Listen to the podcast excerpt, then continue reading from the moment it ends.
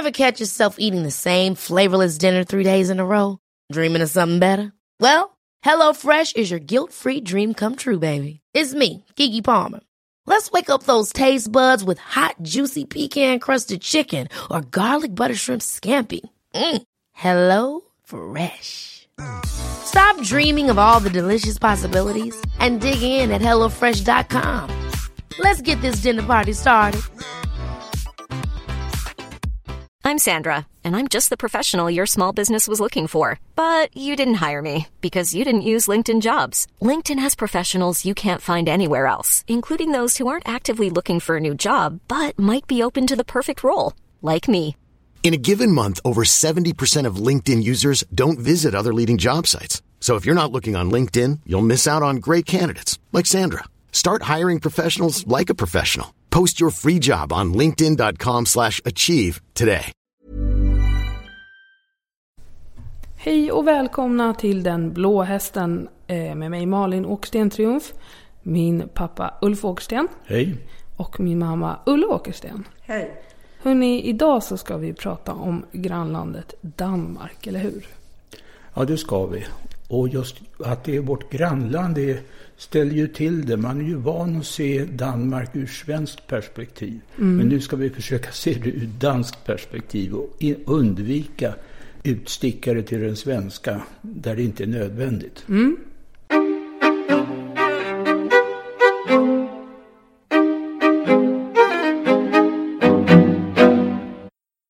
Om vi börjar som vanligt. Istiden 10-5 tusen år före Kristus och fram till 700 efter Kristus så är det egentligen, finns absolut inga källor. Ingen vet, det är ungefär som i Sverige. Troligen bodde folk i byar under småhövdingar och sånt. Till att börja med var de ju samlare och jägare och fiskare och så. Men eh, från 700 och fram till 1100, då kommer den berömda vikingatiden. Och det var en dansk storhetstid. Danska och norska, ja i och för sig skånska och andra vikingar, började ju härja i Västeuropa. Hela kusten, från Danmark ner till Gibraltar. Till att börja med så var det rena rövartåg. Här finns det lite källor, det är runstenarna i första hand. Roligt ändå att man litar på stenar huggna och väldigt tagna ur sitt sammanhang. Ja, helt. Eh, Det fanns säkert andra. Vi hade ju ett runalfabet på den här tiden. Det mesta skrevs nog på näver och i trä och sånt, men det har ju försvunnit. Ja, just det. Det har jag inte ens tänkt Så det är på. bara stenarna som är kvar och de är som du säger ryckta ur ett sammanhang. Det finns en berömd sten som heter Gällingestenen som är, är ungefär som vår svenska röksten i, i Östergötland. Den är fullkomligt fullklottrad med runor och som lär oss lite grann om hur det egentligen gick till vid den här tiden. Bland annat så står det att grupper åkte ut som vikingar. Det betyder att de rövade, mördade och slogs.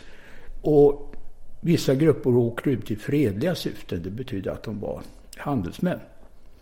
Vid den här första tiden så var det ju i första hand röveri det handlade om. Man var ju långt inne i Frankrike och brände Paris och ja, lite överallt där det fanns floder att åka upp och sen så rövade de guld och silver och kvinnor. Och även män som de sålde sen som slavar. Var det bara killvikingar som var ute och Ja, drog ja. omkring? Oh, ja. Kvinnorna tog de ju och sålde som slavar eller behöll dem själva. Ja. Vi har, har ju varit inne på Frankrike. Och efter Karl den stores död så började ju... 800 tillsattes han, Ja. eller hur? eh, på 800-900-talet. Då var ju alltså Frankrike i upplösning. Det var väldigt enkelt för en liten rövar här ifrån, Norden att slå ner allt de såg. Man gjorde snabba, i mod- ett modernt ord, kommandoräder. Och eh, rövade, slog ihjäl och tog hem mängder med, med guld och silver och även slavar. Det mest berömda utav vikingatågen, de gick ju till nuvarande England. Det var ju angelsaxarna som bodde i England, under folkvandringen hade de kommit dit. Och där lyckades man ju att erövra halva England först, Det kallades för Danavlagen eller Danavirke eller något sånt där. Och eh, sen efter något århundrade så erövrade man hela England och tillsatte fogdar och annat. Även Irland. Man anser ju att vikingarna har grundat Dublin. Riket omfattade då nuvarande Danmark, delar utav Skåne, Halland, Blekinge, hela Norge och alla öarna, inklusive Island, Shetlands, Orkneyöarna och allt vad de heter, var danskt under en kung som heter Knut den store. Mm-hmm. Hans förfäder hette då Harald Blåtand och eh, Sven Tveskägg. Det här med blåtand är lite kul i alla fall. Om man översätter det till engelska mm. så blir det bluetooth. Mm. Och det var några utvecklare som jobbade på LM när man utvecklade bluetooth. Som hade läst en bok, en svensk författare som heter Frans G. Bengtsson. Om vikingarna, mycket romantiserad historia. De var ute och rövade och var duktiga och stora och starka och så. Mm. Men där fanns det en gubbe som hette Blåtand. Och Bluetooth blev Blåtand efter Franske Bengtssons bok. Som heter Röde Orm. Jaha, det är Röde Orm ja. Den där som man försökte pracka på en när man var alldeles för liten. Ja. Ah. Det är synd för den var hemskt rolig. Den är rolig ja. Okej, så boktips idag. Röde ja. Orm. Du, när vi pratade om Polen så pratade vi om att det kom vikingar och åkte ner längs med floderna och sånt mm. där. Det var svenskar. Det var svenskar? De kom från Roslagen i stor utsträckning. Och Gotland. Mm. Så danskarna, de åkte västerut. Ja. Medan svenskarna åkte österut. Ja. Jag förstår. Nu är vi på 1000-talet. England bestod utav angelsaxare och vikingar. Och i slutet av 1000-talet så kom vikingar från Normandie, kallades för normander, och erövrade hela England. Då har vi det där gamla vanliga med Ivanhoe och Rickard Lejonhjärta och alltihopa. Men det kan vi glömma nu. Det har inte med Danmark att göra ett dugg det här. Möjligen kan man säga att det här berömda slaget vid Hastings, det var Wilhelm Erövraren som slog en angelsaxisk kung. Och han hade då en massa danska vikingar i sin här. Men han var inte dansk själv? Nej, han var angelsaxare. Ja, 1066. Ja. Sveriges vanligaste portkod. Det är det? Nej, men det skulle kunna vara. ja, verkligen. Eh, sen kommer då danska medeltiden. Och den började ju stiligt. Valdemar den store, han började ge sig ner österut. Och eh, erövrade Nordtyskland. De berömda vänderna bodde ju där. Ja, just det, de där ja. ja. Så han kallade sig för Danmarks och vändernas konung. Hur? Ett tag kallade han sig för Danmarks, Skånes och vändernas konung. Gud vad kaxigt alltså. Ja. Men du, eh, vad är det, är man kristnad nu i Danmark eller? Ja, det är man. Det var en massa munkar precis som i Sverige. Jag tror till och med Anska var i Danmark. När var det här? Det här... Ja, vi är på 11-1200-talet. Ja, men kristningen skedde mycket tidigare? Ja, tusen. Jaha, så det var ändå relativt nära ändå? Ja, det ja. var det. Men den här Valdemar, han krigade inte bara i Nordtyskland, han åkte upp i Baltikum också och slogs mot den tyska orden som hade Baltikum vid den här tiden. Han eh, försökte erövra Estland, nuvarande Estland alltså, som inte alls hette Estland på den här tiden. Och där finns det en en saga som danskarna älskar fullkomligt. När han stod med en här vid Tallinn så kom en, en ängel nerifrån himlen med en flagga och det var den danska flaggan som man använde fortfarande. Det är en saga och de älskar den fullkomligt. Den berättas i alla historieböcker och säger, de säger att det är en saga eller en sägn, men det var så den danska flaggan skapades. Röd och vit. Kommer den ifrån Saxos krönika? Eller? Vad är det? Ja, Saxo, den här Valdemar, ja. han var ju smart och skaffade sig en krönikör. Det gjorde Gustav Vasa, det gjorde många. Man anställde någon för att skriva om hur oerhört duktig man var. Och tjusig på alla sätt. Det här var en, jag vet, jo han var någon munk. Han var ju författare i första hand. Han var, jobbade hos ärkebiskopen i Roskilde som hette Absalon. Och eh, han fick i uppdrag att skriva tjusigt om både Absalon och Valdemar. Och han skrev någonting som heter Gesta Danorum, danskarnas bedrifter. Och det här är alltså en källa som man måste behandla väldigt varsamt. Men det är i alla fall en källa till 1200-talets historia och Valdemar den store. Mm. Det är där Hamlet har sin, sitt ursprung också har jag för mig. Jo, det är så att han skrev något kapitel i Gesta Danorum om något som heter Amlet. Och detta läste Shakespeare och skrev Hamlet. Han skrev den omkring 1590 eller något sånt där. Jaha. Det här var alltså en, en, bok som spreds. Alla trodde ju på det här. Det här med källkritik, det kom inte förrän på 1800-talet. Och efter Valdemar då? Vad hände då? Ja. Hade man då tagit eh, Estland och man hade, spritt, man hade liksom utökat sitt rike österut? Ja. Och dessutom, så här var silltiden också. Eh, sillen i, i Skanör Falsterbo. Ja, det pratade vi om förut. Ja, det där med att man kunde gå på vattnet för sillen stod så tätt. Just det. Och det var Hansan som kom då och fiskade? Ja, och danskarna och eh, holländarna. Vad hade det med saken att göra? Att sillen, silltiden, menar jag? Rikedom. Så Valdemar tog alltså... Eh... Nord, Nord, Nordtyskland och delar av Baltikum. Mm. Men det som gav cash, det fanns det två saker i dansk medeltidshistoria som gav pengar. Det var inte så vanligt med pengar på den här tiden. Men sillen kunde man sälja.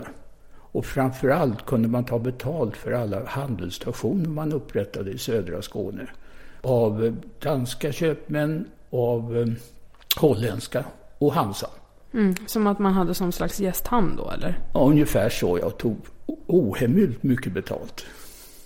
Hur var det med bärnsten?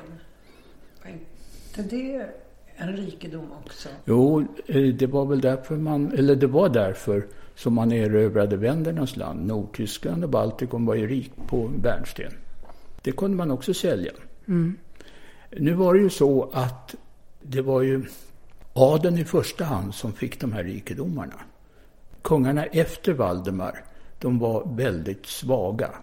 Och Hansan blev stark och adeln blev framförallt rik. Så Danmark började vid den här tiden falla sönder i olika adelsriken eller vad man ska kalla dem. Som så många andra. Vilken tid är vi inne i nu då? 1200-talet. Eh, jag måste gå ett steg tillbaka. Jag sa att eh, sillen var ett sätt att få in cash. Det andra sättet att få in cash och som var mycket, mycket viktigare och höll på i hundratals år, det var den så kallade Öresundstullen. Man byggde ett slott i Helsingör och ett i Helsingborg.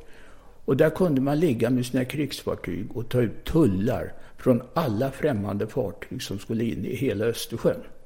Det var alltså Danmarks viktigaste inkomst på den här tiden, under hela medeltiden. Fram till det att eh, svenskarna tog Skåne. Holländarna var ju störtsura på det här.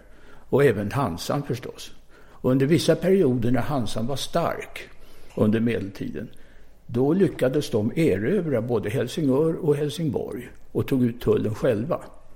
Så då blev ju kungen i Danmark ännu fattigare. Och det här var alltså under 1300-1400-talet. Det var elände för de danska kungarna förstås. De fick ju mindre och mindre att säga till om. Adeln blev starkare och starkare och Hansan blev starkare och starkare. Ja. Men sen fick de en hjälte till. Och det är Valdemar Atterdag. Han började återerövra bänderna och Baltikum. Och det här är en kung? Han är kung, Valdemar Atterdag, ja. Mm. Och det är på 1300-talet. Och Valdemar Atterdag, han är ju berömd, nej snarast beryktad för brandskattningen av Visby. Ja, vad var det där egentligen? Jo, han eh, skickade en flotta och eh, steg i land på Egstakusten som ligger strax söder om Visby. Tågade upp till Visby och där hade man samlat en bonde här. Och eh, den slog han ju ordentligt. Det hette korsbändningen, korsbetningen, jag kommer inte ihåg vad det heter. Men borgarna inne i Visby, de stod och hejade. De hade ju en tjusig ringmur. Och där stod borgarna och, och bara kollade. För, Va? Jo, det var så att Visby var en Hansastad. Och borgarna hade börjat konkurrera om handeln med nuvarande Ryssland och Baltikum. De var jättelyckliga över att Valdemar kom dit och förstörde bondehären. Och sen det, finns det precis hur mycket myter och tavlor och jag vet inte vad om det här med brandskattningen. En del historiker hävdar att han brandskattade inte allt, alls utan borgarna var tacksamma mot honom och gav honom en massa pengar. Andra säger att han rövade duktigt och tog alla pengar de hade. Vad betyder ordet brandskatta då? Det innebar att om inte ni ger pengar åt mig så kommer jag sätta eld på hela staden. Jaha, helt vanlig maffiabeteende Ja, bara? ja. Mm. Eh, sen finns det hur mycket myter som helst som sagt. Och det finns en myt som säger att han med allt guld han fick ifrån Visby så seglade han hem och skeppet förliste utanför Karlsöarna. Jaha. Vadå, så att det ska ligga värsta guldskatten Ja. där? Och det är många som har trott det men flertalet tror ju att det tillhör myterna. Ja. Men han överlevde ändå i alla fall den här eventuella förlisningen och kom tillbaka. Ja då, oh ja. Eh, han var inte så framgångsrik när det gällde Hansan sen. Det här var under en av perioderna när Hansan tog över Öresundstullen. Så att det gick väl inte så bra. Men han är ju lika mycket känd för sin dotter som heter Margareta. Det är något av det mest invecklade som finns, jag höll på att säga i hela historien. Det fin- hon bildade något som hette Kalmarunionen. Med hjälp av sin make, sin son som dog i unga år. Och eh, hon lyckades med tiden bli vald till drottning i Danmark, i Norge. I Danmark var hon redan drottning. Men hon lyckades bli vald i Norge tack vare att Håkan som var hennes make. Och hon lyckades bli Han var, han var norrman? han var norrman, han var kung i Norge. Och eh, han, hon lyckades också bli vald till drottning i Sverige. Och då bildades den så kallade Kalmarunionen 1397. Och den varade ända till Gustav Vasa 1523. Men det blev- var ju mycket elände. Danmark försökte ju upprätthålla den här, den här unionen. Norrmännen brydde sig inte så mycket. Men svenskarna gjorde ju uppror lite då och då. 1430 var det ett berömt uppror. Engelbrektsupproret. Engelbrekt var en gruvägare, bergsman kallade man på den tiden, i södra Dalarna, Västmanland, Jaha. som gjorde uppror.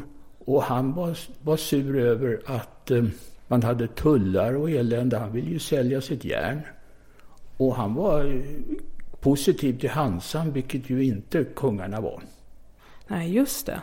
Så att eh, det blev ett uppror och han höll på att erövra halva Norge, stor del av Sverige. Han tog Jönköping och Varberg och allt vad det var. Men eh, stormännen som var positiva till Margareta, de eh, utsåg en gubbe. Natt och dag hette han. Som tog livet utav Engelbrekt. Så slutade det upproret.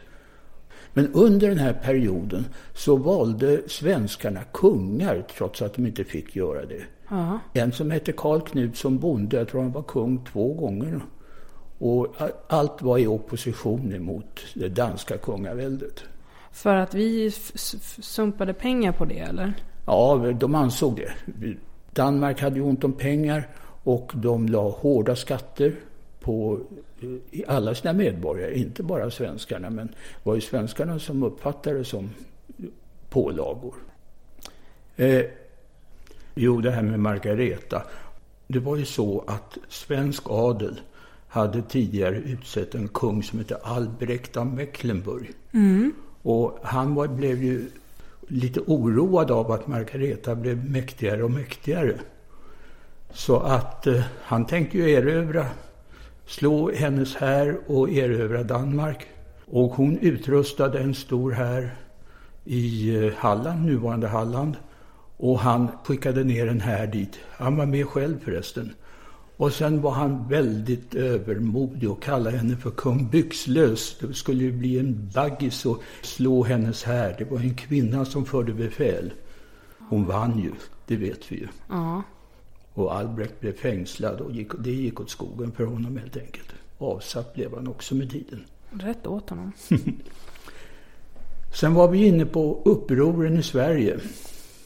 Vi hade ju två Sten Sture som båda är kända i Sverige. Den första Sten Sture, det var han som besegrade danskarna vid slaget om Brunkeberg här i Stockholm. Mm.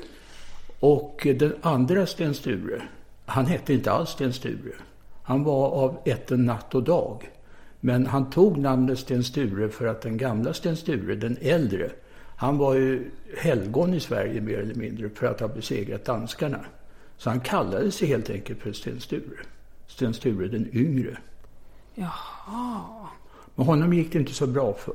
Han eh, blev besegrad av en dansk här nere i eh, Västergötland, Åsunden, sjö där nere vid Ulricehamn. Och fick en kanonkula i eh, ena benet och dog. Ja, det kan man ju fatta. Mm.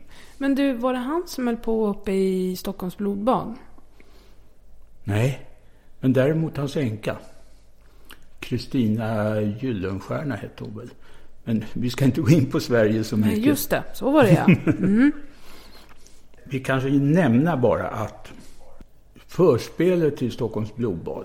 Kristian II blev ju surare och surare nere i, i Köpenhamn för att eh, svenskarna var så bråkiga. Och förspelet till blodbadet det var ett, ett möte 1517 eller vad det var. Där var det en dansk, eh, nej han var svensk men var av dansk ett, Trolle, Ja. som var ärkebiskop.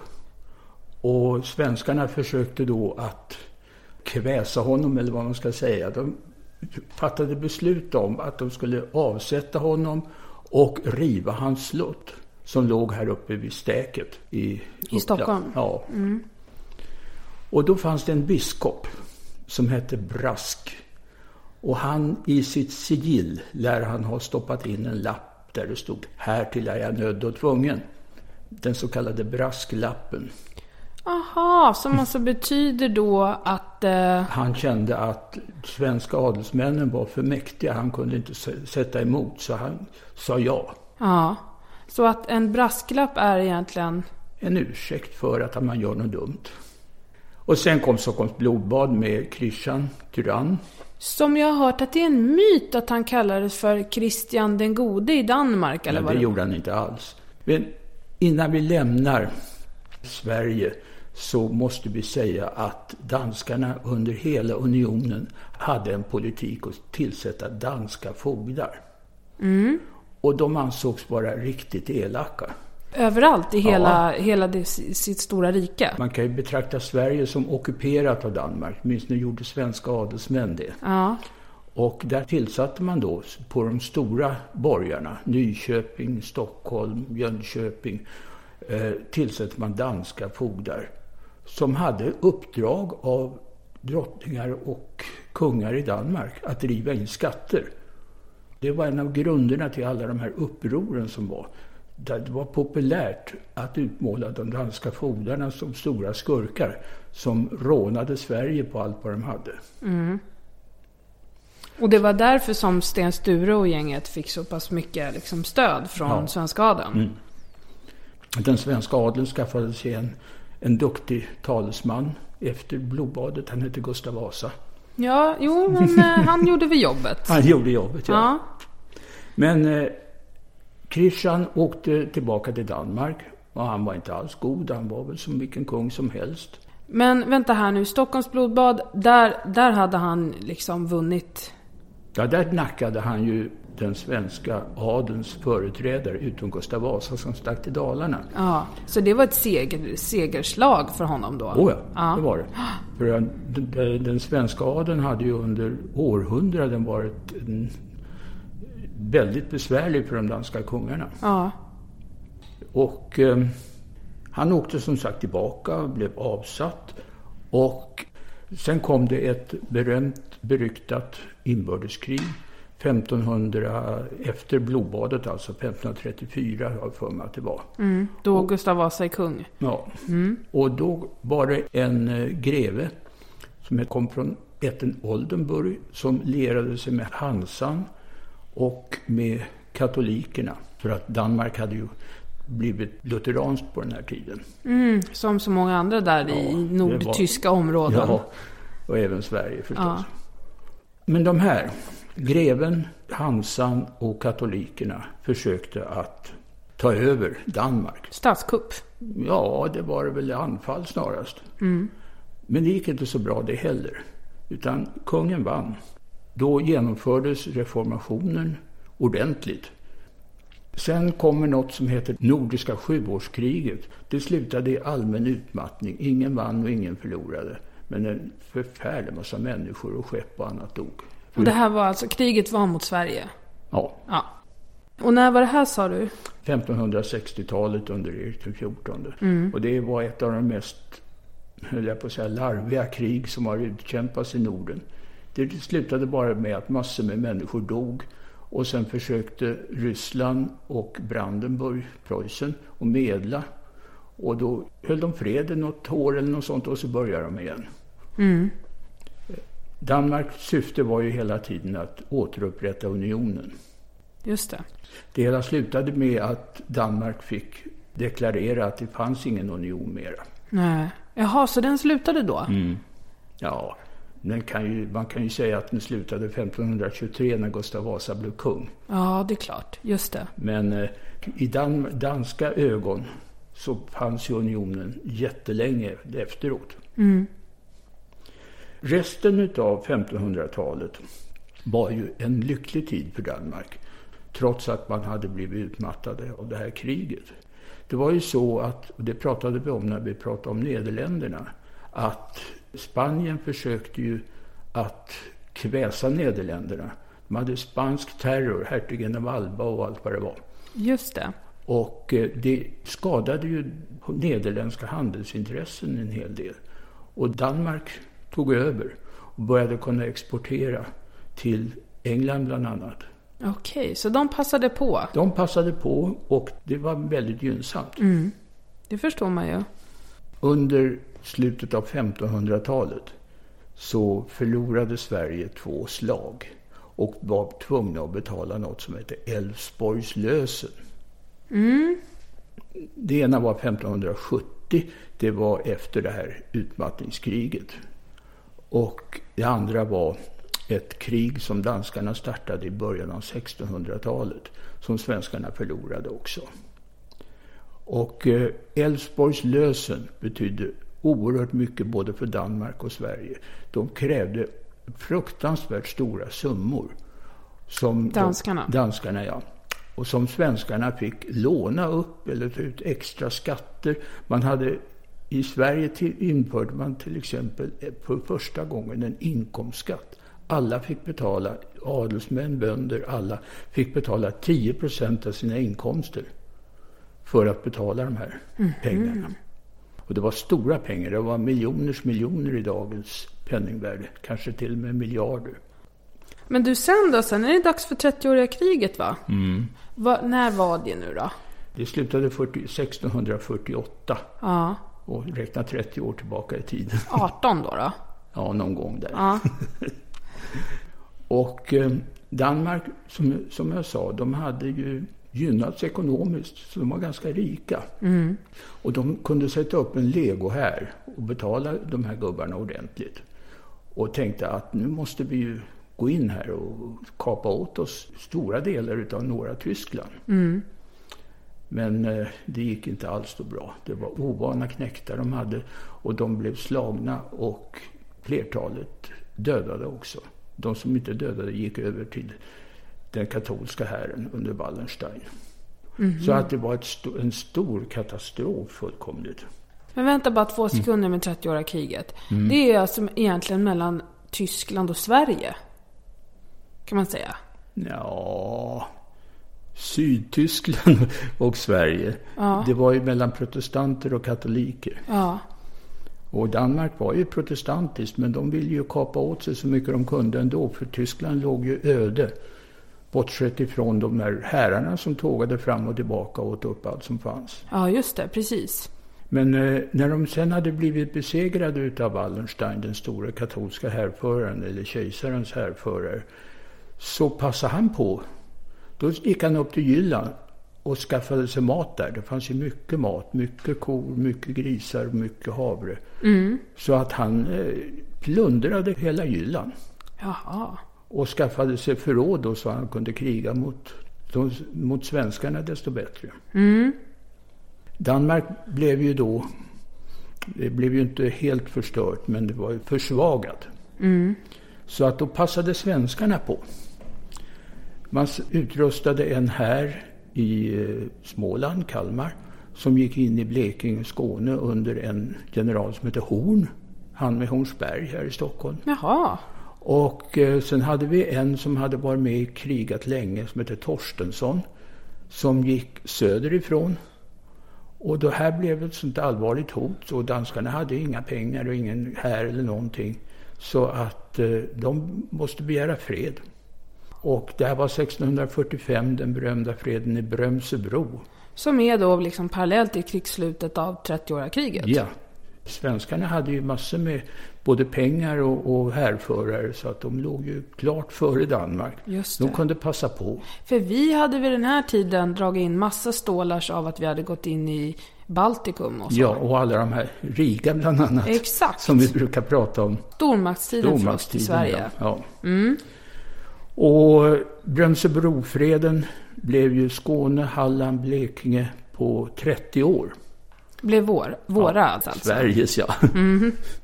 och eh, efter 30-åriga kriget så hade vi en kung som hette Karl X Gustav som var nere i Polen, erövrade Warszawa och allt vad det var. Jajamensan. När han såg att danskarna bli, var svaga så tänkte han det här med Skåne, Blekinge, Halland på 30 år, det kan vi ju inte ha.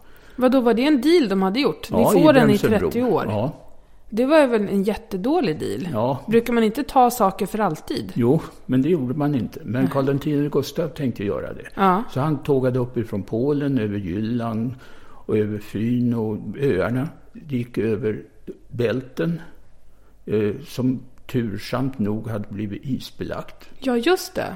Tåget över Stora Bält. Ja. Och eh, intog Köpenhamn, eller han intog inte Köpenhamn, han belägrade Köpenhamn så att de var tvungna att begära fred och det blev en fred i Roskilde 1660. Och då fick Sverige Skåne, Halland, Blekinge och Bohuslän. Forever and ever. Ja, Okej. men här vidtar alltså en, det här behöver vi inte gå in på så mycket, men det vidtar en försvenskningsprocess i de här landskapen. Det var ju danska landskap, hade alltid varit danska landskap. Så hur länge man har, mm, historien finns har det varit danska landskap. Men nu måste man göra dem svenska. Och det gjorde man ganska så hårdhänt. En del adel som förklarade sig lojal med Danmark, de körde man bort. Och svenska adelsmän fick slotten. Eh, vid den här perioden då så var det ett, an, ett antal uppror i Skåne framför allt. Där man inte gillade den, den försvenskningen av landskapet. Och de kallas för snapphanar. Svenskarna be- beskrev dem som rövare och danskarna som frihetskämpar. Men de slogs ner också så småningom. Det var svårare för det tog ganska lång tid. Då, för de bodde i skogarna. Ja, Skogarna mellan Skåne och eh, Småland. Just det. Och där uppe bodde de och trivdes och hade stöd från befolkningen också. Lite som Vietcong. Lite som Vietcong. Det slutade med att en dansk kung gick in i Skåne, försökte, jag var på 1670-talet, då hade vi Karl den XI som kung. Och eh, där höll man på och slogs. Danskarna intog Malmö och höll på att inta Lund. Men slutet blev att svenskarna vann vid ett berömt slag. Slaget vid Lund 1676 eller något sånt där. Det är ganska kort period ändå det här sker. Med Ja. fredar och övertagningar och sånt där. Ja. Ja, det är det. Nu ska vi lämna Skåne. nu är Skåne definitivt svenskt. Ja. Ja. Och, Eh, då, och vi är framme nu i 1700-talets början, slutet av 1600-talet. Ja, slutet av 1600-talet. Kungarna förde ju en intensiv, danska kungarna förde en intensiv propaganda mot adeln. Man hade stöd utav borgare och bönder.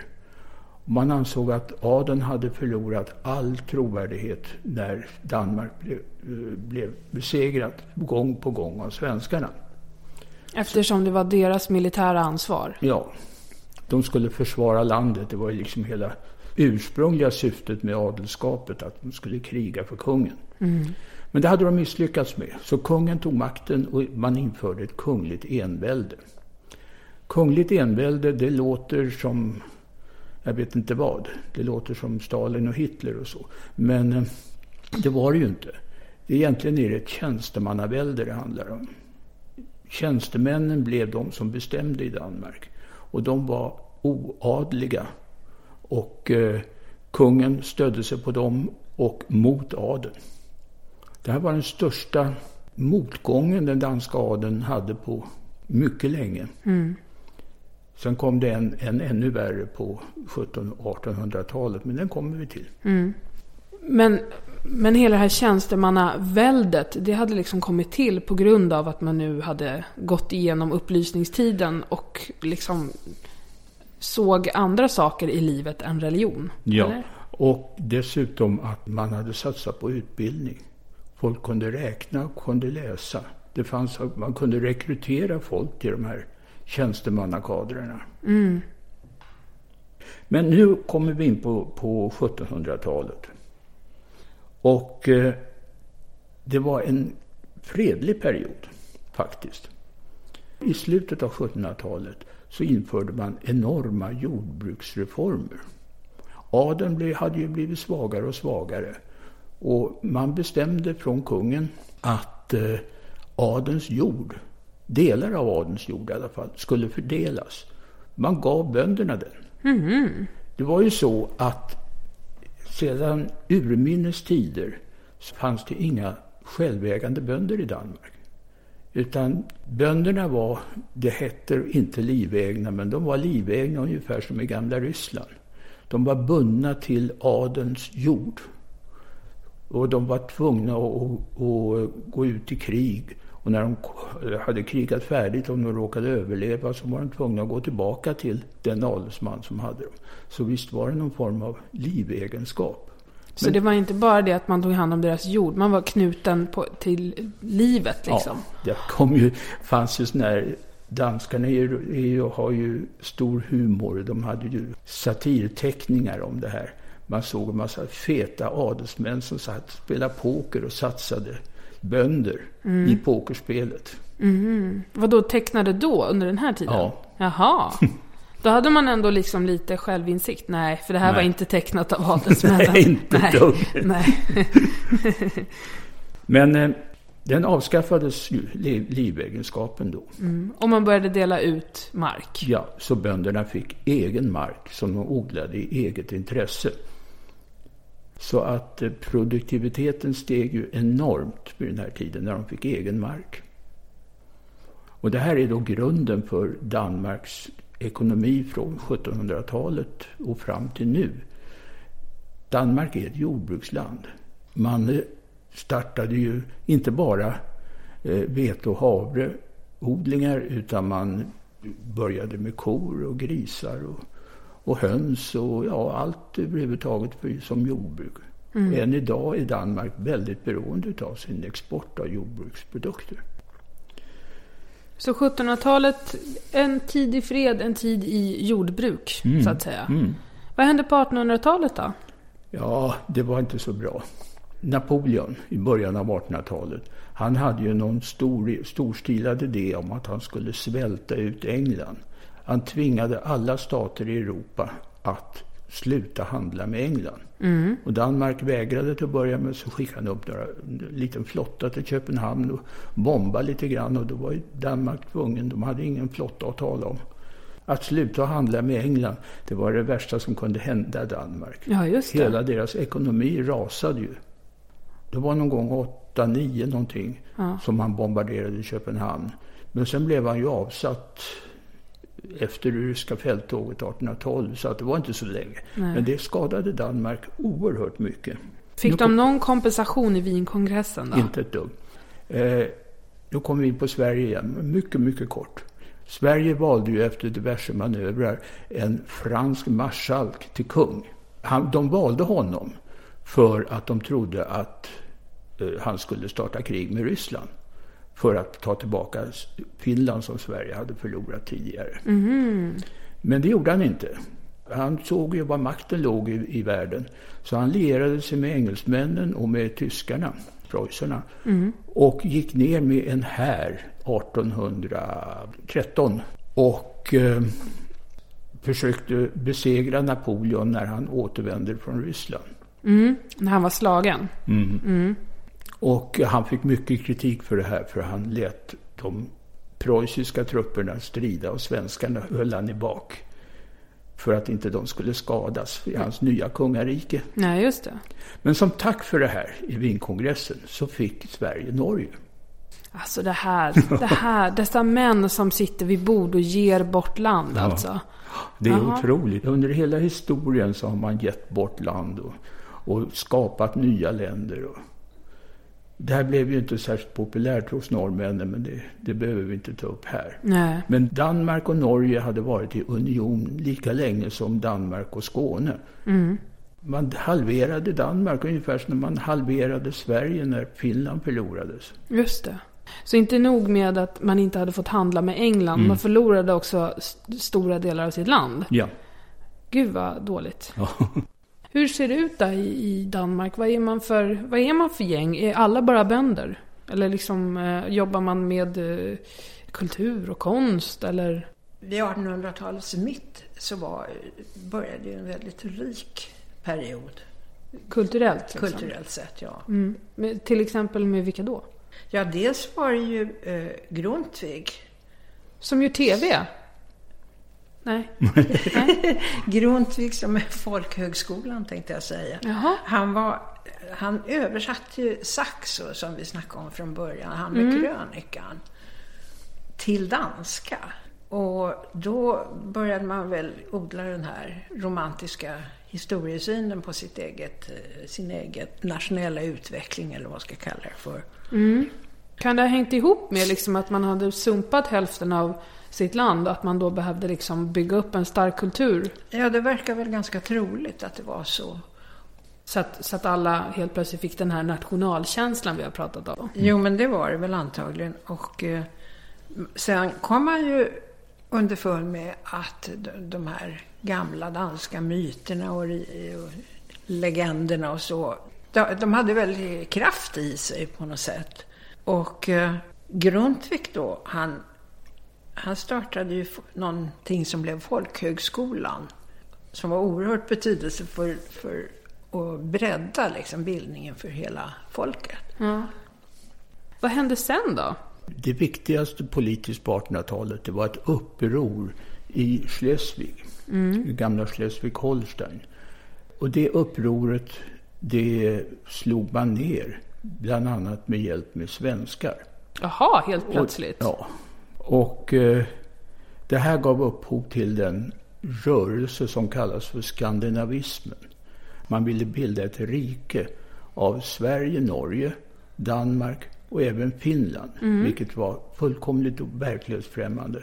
För Finland tillhörde Ryssland på den här tiden. Ja, just det. Så att eh, det här med skandinavismen, det var nog mest studenter och punsch och en massa människor som satt och drömde om ett stort nordiskt rike. Ja. Det gick åt mycket punsch då. Ja. Och vad hände med, med Schleswig och Holstein då? Det första upproret, det slogs ju ner. Men sen fick ju eh, Schleswig och Holstein en betydligt starkare kraft bakom sig, Bismarck. Ja, just det. Han kom ju här ja. Och han tog hela Holstein, hela, hela Schleswig och Från danskarna. Från danskarna, ja. Det var ju ett av hans sätt att skapa Tyskland. Sen tog han ju Sydtyskland ifrån Österrike och bildade det tyska riket i Paris. Och här hade man inte så mycket att sätta emot då. Ingenting. Nej. På senare århundraden har man inte varit särskilt intresserad av krig. Man har inte satsat på försvar eller någonting. Nu har man alltså förlorat både Norge och Ja. Schleswig-Holstein. Ja. Så nu är man ungefär det Danmark som vi ser idag, eller? Nej, inte riktigt, men nästan. Ja.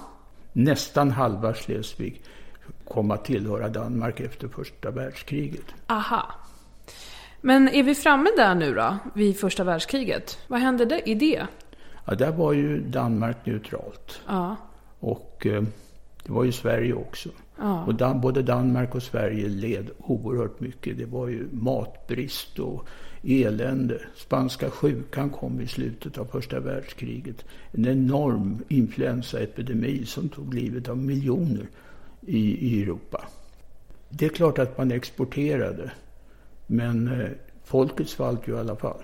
Men hänger det där ihop med att man, man, när man är neutral, att man ändå svälter? Jag tänker att det, det borde väl vara de som är krigsaktiva som råkar ut för det värsta och de neutrala som har möjligheten att göra sig en hacka.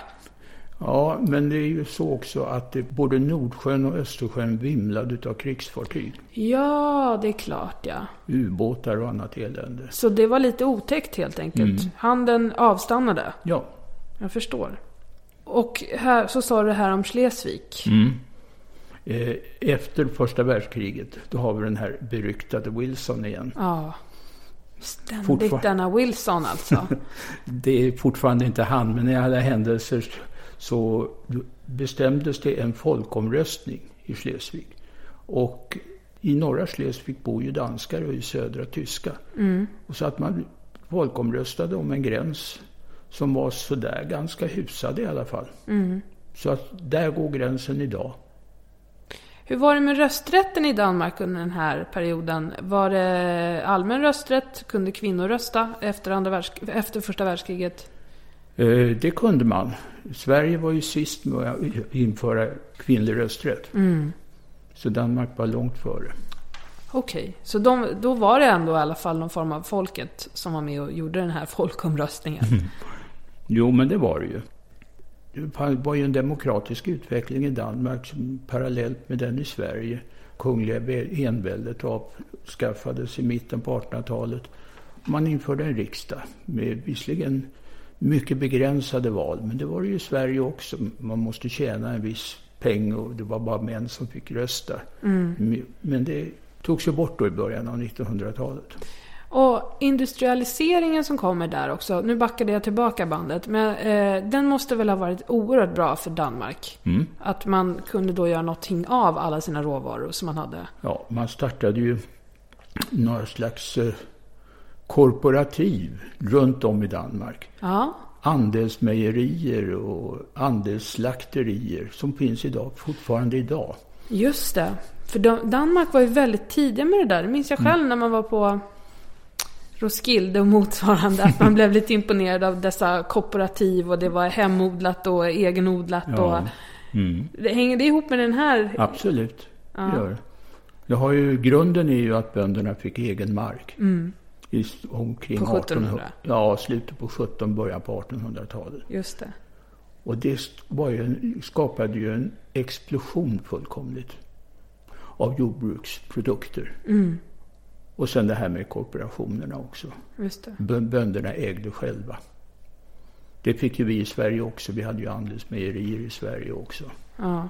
Men eh, Danmark var väldigt tidiga att starta stora mejerier, stora slakterier. Vi hade ju mejerier som låg i varenda by i stort sett. Mm. Men här hade varit centraliserade och var effektiva. Men du, hur påverkade Danmark av mellankrigstiden då? Ja, det var ju en eh, ganska lycklig tid fram till Wall Street-kraschen ja. i slutet på 20-talet. Och eh, Danmark drabbades ju, liksom Sverige och många andra länder, väldigt hårt. Enorm arbetslöshet och ekonomin gick på lågvarv. Eh, och det, så fortsatte det på 30-talet. Sen kommer andra världskriget. Den 9 april, tyskarna går in i Danmark och jag tror att det var en, liten, en löjtnant med en liten pluton som stod emot hela den tyska armén. Så att de hade ingen, de hade ingen armé helt enkelt. Nej. Nu var inte tyskarnas syfte att erövra Danmark. Utan syftet var ju att gå vidare från Danmark till Norge. Det var Norge man ville åt. Mm. Norges fjordar där man kunde lägga slagskepp och ubåtar för att skydda malmtrafiken ifrån Sverige. Malmbåtarna gick både i Östersjön och på Atlanten. Och det var viktigt för, för Tyskland att skydda den. Men eh, Danmark, hur klarar de sig då under den här ockupationen? Ja, det ska inte, man ska inte säga att det är skamligt, men de eh, skäms ju lite för de första åren, mellan 40 och 43. Då hände ingenting. Vi hade, de hade en kung som red på Ströget och gjorde dagliga ritter för att visa att han fanns. Och det där var ju lite märkligt. De fick inte så mycket kritik för det, att kungahuset var kvar. Det norska och, och holländska och andra kungar hade ju flytt till, till England och satt där och ledde exilregeringar. Men den danska kungen, han var kvar och red omkring i Köpenhamn. Ja, men eh, kan man inte ta det som att eh, det hade att göra med att man inte ville fly sitt folk då, eller? Ja, men det var alltså ganska bra att leva i, i Danmark under de här första åren. Tyskarna gjorde ingenting. De skickade inte ut några proklamationer om att judarna skulle till Auschwitz eller någonting. De brydde sig inte. Nej. De var alltså väldigt beroende av de här smöret och bacon och allt vad det var. Ja. Så att det var deras kornbod helt enkelt. Och då ville man inte störa för mycket för då kanske det skulle bli elände. Sen blev det lite hårdare tag 1943 för då hade den danska motståndsrörelsen börjat jobba och spränga tåg och, och stoppa handel och sånt. Då utfärdade man bestämmelser om att alla judar skulle åka till Auschwitz och att tyskarna skulle ta över det danska näringslivet. Danska judarna är- har ju en väldigt speciell eh, historia. De eh, räddades utav lojala danskar och forslades i fiskebåtar och annat till Skåne. Man räknar med att så gott som alla, 90, över 95 procent av judarna i Danmark kom till, till Skåne under den här tiden. Jaha. Det var en mycket liten del som tyskarna fick tag på. Problemet var ju att när de här människorna hade försvunnit ifrån Danmark så delade tyskarna ut deras egendom. Så judiska företag, judiska lägenheter och villor övertogs utav danskarna. Och det där blev ju ett problem. Det här har jag läst om ny, relativt nyligen Mm, i tidningen. Det har tydligen kommit en bok om det. Aha. Och det blev ju jätteproblem när de kom tillbaka sen. För danskarna ansåg ju att de var, det här var ju deras företag, deras lägenheter. Så regeringen fick ingripa och stifta en lag om att judarna skulle återfå sina, sin egendom. Det fanns ju ingen direkt antisemitism i Danmark. Vilket ju var, är ganska unikt i Europa. Kanske var dold men i alla händelser så fick, tog det sig inte något uttryck. Nej. Det här bråket när judarna kom tillbaka kan man ju inte kalla för antisemitism egentligen. Utan det var ju, de ansåg att det var deras. Och judarna ansåg att det var deras. Men judarna var ju också danskar. Ja, men Ja. precis. Ska vi... Eh, är Ja, det något... det här med motståndsrörelsen, bara två saker. Eh, motståndsrörelsen hade en intellektuell talesman, en präst som hette Kai Munk och som skrev böcker och pjäser och som predikade mot tyskarna. Och efter 43 kunde ju inte de acceptera det så de bröt sig in i hans hem och sköt honom. Oj. Och eh, det här fick en enorm betydelse, en psykologisk betydelse för motståndsrörelsen förstås. Han blev martyr. Oh ja. En annan grej när det gäller motståndsrörelsen. Det tyska överkommandot i Danmark, SS alltså, satt i ett hus i Köpenhamn som heter Skällhuset. Och eh, motståndsrörelsen begärde av England att de skulle bomba Skällhuset. Och eh, de i England tyckte ju att man kan ju inte bomba mitt i Köpenhamn. Det går ju inte. Men så var det någon genial, om det var han var general eller vad han var, men det var i alla fall en flygare, som hade kommit på ett sätt att precisionsbomba. Så de bombade Skällhuset. Fem- 50 SS-gubbar och 50 danska medlöpare dödades. Och huset jämnades med marken och de andra husen var oskadade. Det måste vara världens enda precisionsbombning. Det som amerikanerna håller på och skryter med.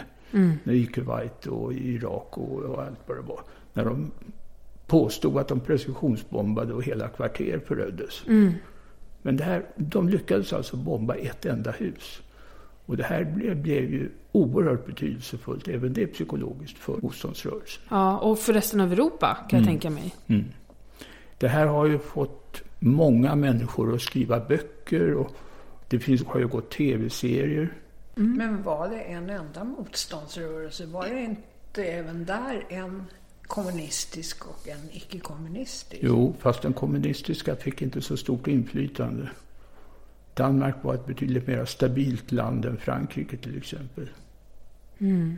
Sen så blir det fred Ja, och i maj 45 efter Hitlers död så befriades Danmark. Det finns en liten knorr på det här. Det var Bornholm. mm, ön där utanför Skåne. Ja, just det.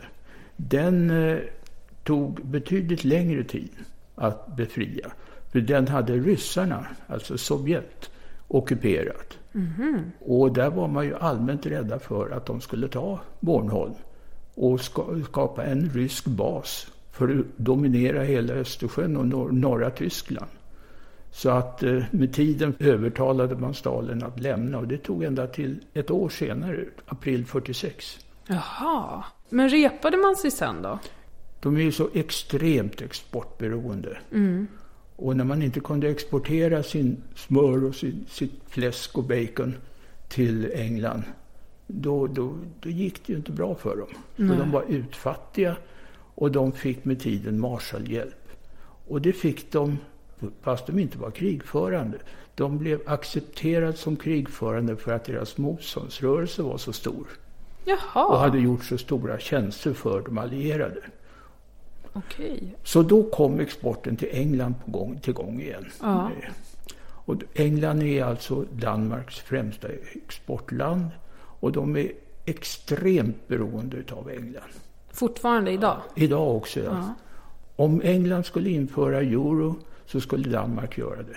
Om England skulle gå ur EU så skulle Danmark göra det. Ja, det här hade jag Det ingen alltså- aning om. Det är, de är extremt beroende av England. Mm. Allt bacon som man äter i England det kommer ju från Danmark. Nej. Nej, inte allt, men det mesta. Så det, det handlade liksom inte om att repa sig ens, utan det, nu börjar vi blomstra i Ja, det gjorde man. butikerna. Och sen följde man England, det är rena följa John-leken. Med NATO, och OECD och EFTA. Och sen gick man ur EFTA för det gjorde England.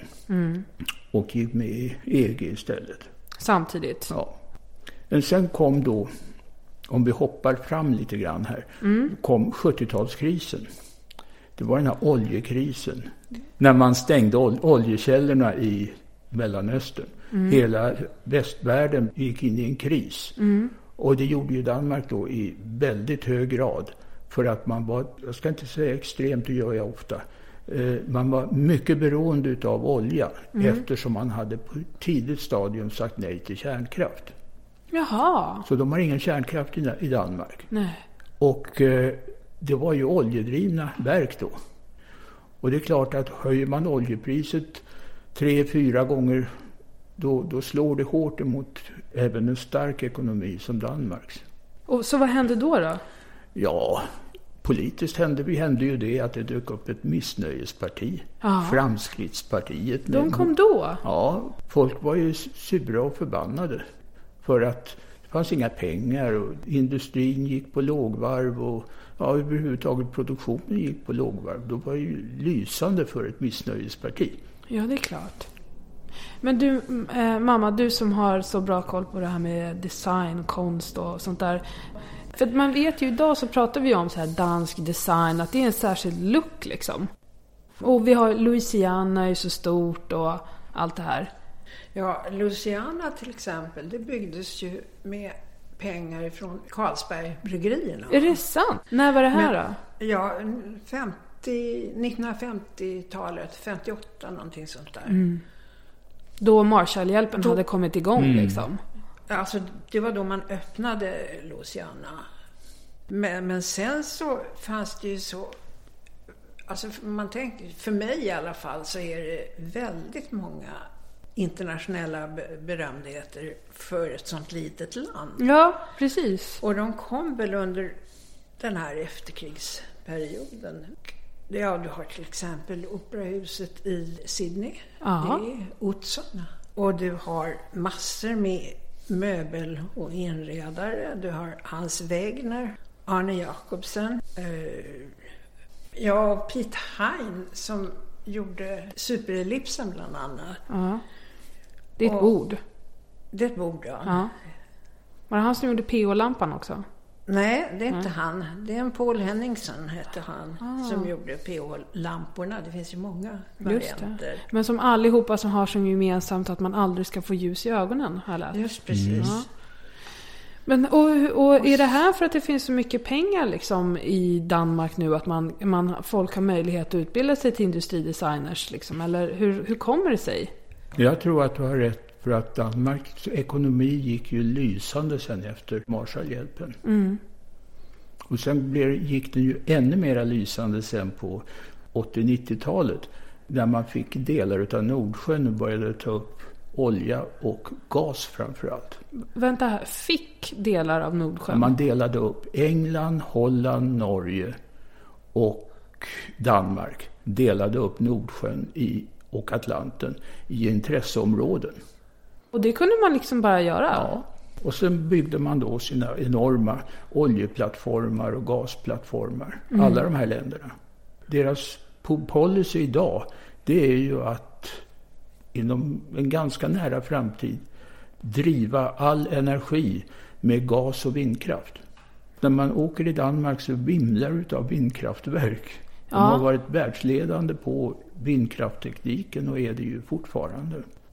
Vad hände politiskt då? Ja, på 90-talet så höll man på och eh, hade, man hade folkomröstningar om EU. Och lyckades få undantag. Samma undantag som England av en tillfällighet.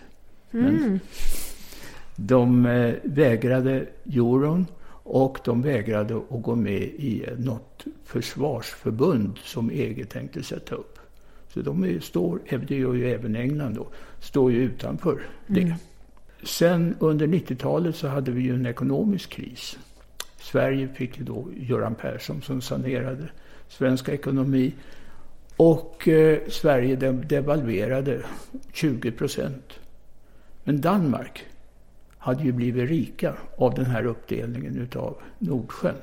Så de hade alltså sin gas och fick enorma inkomster. Hela statsskulden försvann.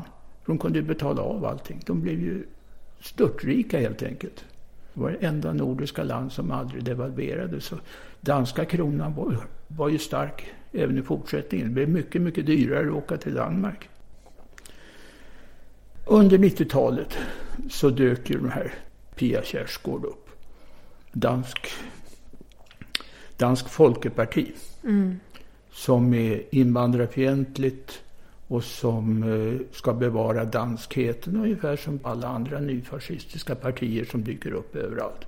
Och Dansk Folkeparti fick ju en stödjande roll till en borgerlig regering under många, många år. Och de var helt beroende av att få stöd ifrån Pia Kjaersgaard. Och det här gjorde att de fick ett väldigt stort inflytande. Det var inte så stort parti, men de fick ett stort inflytande.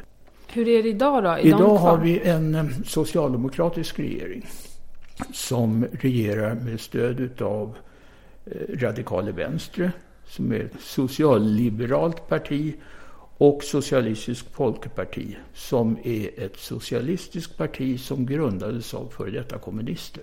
Och eh, statsminister är ju Helle, Helle Torn, Torning Schmidt som alla hånar. Hennes motståndare hånar menar jag. Eh, kallar henne för Gucci-Helle. För att hon klär sig väldigt dyrt. Jaha. Det är å andra sidan helt okej för till exempel Sarkozy och Ja, ja, ja. de får klä sig dyrt. Ja, då, och Inte åka hon. runt i, i eh, privata jetplan och annat. Just det, Men när hon har en dyr väska så blir det ramaskri på hennes motståndare. jag förstår. Det låter ju vettigt. Men, Eh, men sen så ska man väl bara avsluta Danmark med att nämna det här med Mohammed-teckningarna. Man tecknade nidbilder av profeten Mohammed som publicerades i Jyllandsposten. Och sen har Jyllandsposten blivit hotad och man har inlett en rättegång mot folk som skulle spränga hela Jyllandsposten i luften. Så att eh, Danmark är ett rikt, välmående land där det finns sprickor. Hur ser det ut då med eh, eh invandring? Alltså vad hände med Pia Kjaersgaards... Tar man emot asylsökande och arbetskraftsinvandring eller? Inte i sån hög grad. Hon lyckades ju införa en del, hel del begränsningar. Mm. Sverige är ju betydligt mer generöst. Har statsminister Torning-Schmidt eh, stort förtroende eller? Jag tror det. Ja, även om man håller på och mobbar henne för hennes klädval? Ja. Mm. Är det något vi har glömt hörni, tycker ni? Ja, Skagenmålarna till exempel. Och, ja. Just och när var de då? Skagenmålarna, de kom ju i slutet på 1880-talet någonting. Mm. Och en tid framöver. Det var paret Anker och det var Kröjer och Krog och Drachman och vad de hette. Ja. Som var helt fascinerade av det danska, eller av ljuset på Skagen. Ja. Och eh, förresten så fick ju kvinnorna tillträde till Konstakademin så tidigt som 1908. Eh, det var inte så tidigt tycker jag, men i alla fall. Kunni, um, det känns som att vi liksom har kommit fram till slutet nu då. Mm. Så eh, jag får tacka så otroligt mycket för idag. Det här var ju väldigt lärorikt både om eh, Danmark och Sverige. Och nästa gång har vi några planer. Har ni, har ni bestämt er? Nej. Nej. Vad säger du? Oh, det finns så mycket att välja bland. Mm. Men, men um, ska vi försöka oss på England? Ja. Det är dags Men det nu, måste va? vi dela upp i två. Ja. Ja men vad kul. Mm. Då kör vi det. Då bestämmer vi det då. Okej. Bra. Tack för idag. Tack själv. Tack för idag. Och hörni, förresten. Glöm inte bort att ni kan gå in på vår Facebook-sida och ställa frågor om det är någonting mer ni undrar över. Eh, Vi heter då Den Blå Hästen. Och eh, på Twitter heter jag Malin Triumf och pappa heter U Akersten. Nej, Ulf Akersten. Ulf Akersten. Ja. Hej då! Hej då. Mm, då.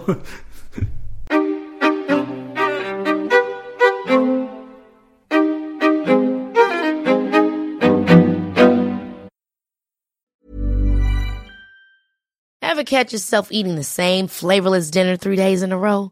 Dreaming of something better? Well, HelloFresh is your guilt-free dream come true, baby. It's me, Kiki Palmer. Let's wake up those taste buds with hot, juicy pecan-crusted chicken or garlic butter shrimp scampi. Mm. Hello Fresh. Stop dreaming of all the delicious possibilities and dig in at HelloFresh.com. Let's get this dinner party started. Planning for your next trip?